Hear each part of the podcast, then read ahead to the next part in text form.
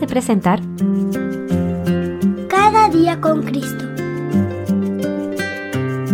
Un programa dirigido a los más pequeños de la familia de Dios y un espacio para meditar en la Biblia y aprender más sobre nuestro Señor Jesús. Este podcast es una iniciativa de granosdevida.cl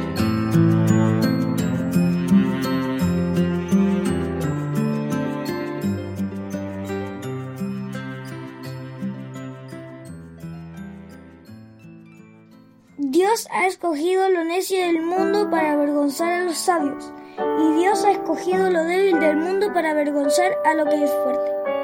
Primera Corintios 1:27 Hola queridos niños, bienvenidos un día más a meditar con nosotros. Hace muchos años vivía en Israel un joven llamado David. Él era un pastor de ovejas y vivía en una pequeña aldea de la región.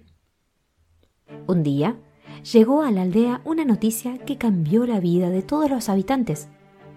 Un gigante filisteo llamado Goliat estaba amenazando al pueblo de Israel y nadie se atrevía a enfrentarlo.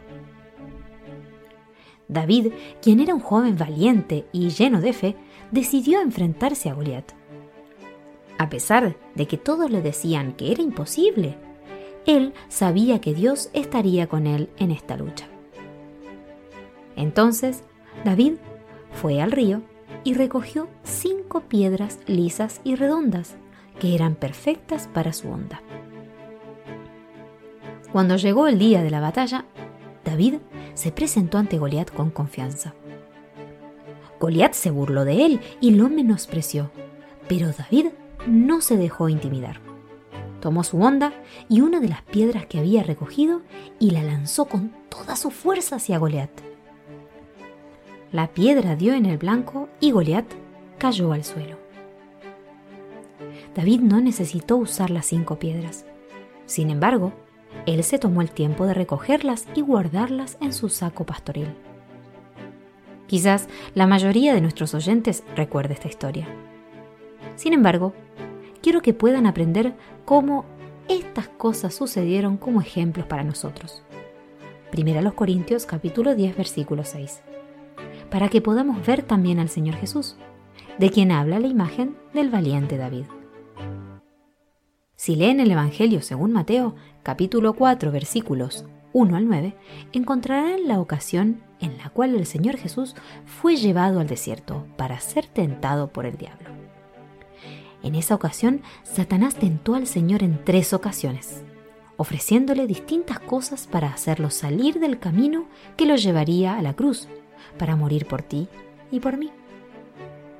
Sin embargo, el Señor Jesús respondió en las tres ocasiones con la palabra de Dios, específicamente citando el libro de Deuteronomio. Recordarán, queridos amigos y amigas, que el Deuteronomio es uno de los libros del Pentateuco, es decir, los cinco libros de Moisés. ¿Pueden ver la figura aquí? Al igual que David, el Señor Jesús utilizó solo una piedra Deuteronomio, para vencer a Satanás en el desierto. Qué perfecta es la palabra de Dios. La lección para nosotros es que debemos atesorar en nuestro corazón toda la palabra de Dios. Como dice el Salmo 119.11, En mi corazón he guardado tus dichos. Quizás no necesitemos usar todas las piedras para enfrentar los peligros del día las tentaciones y las pruebas. Pero siempre tendremos la provisión suficiente para vencer.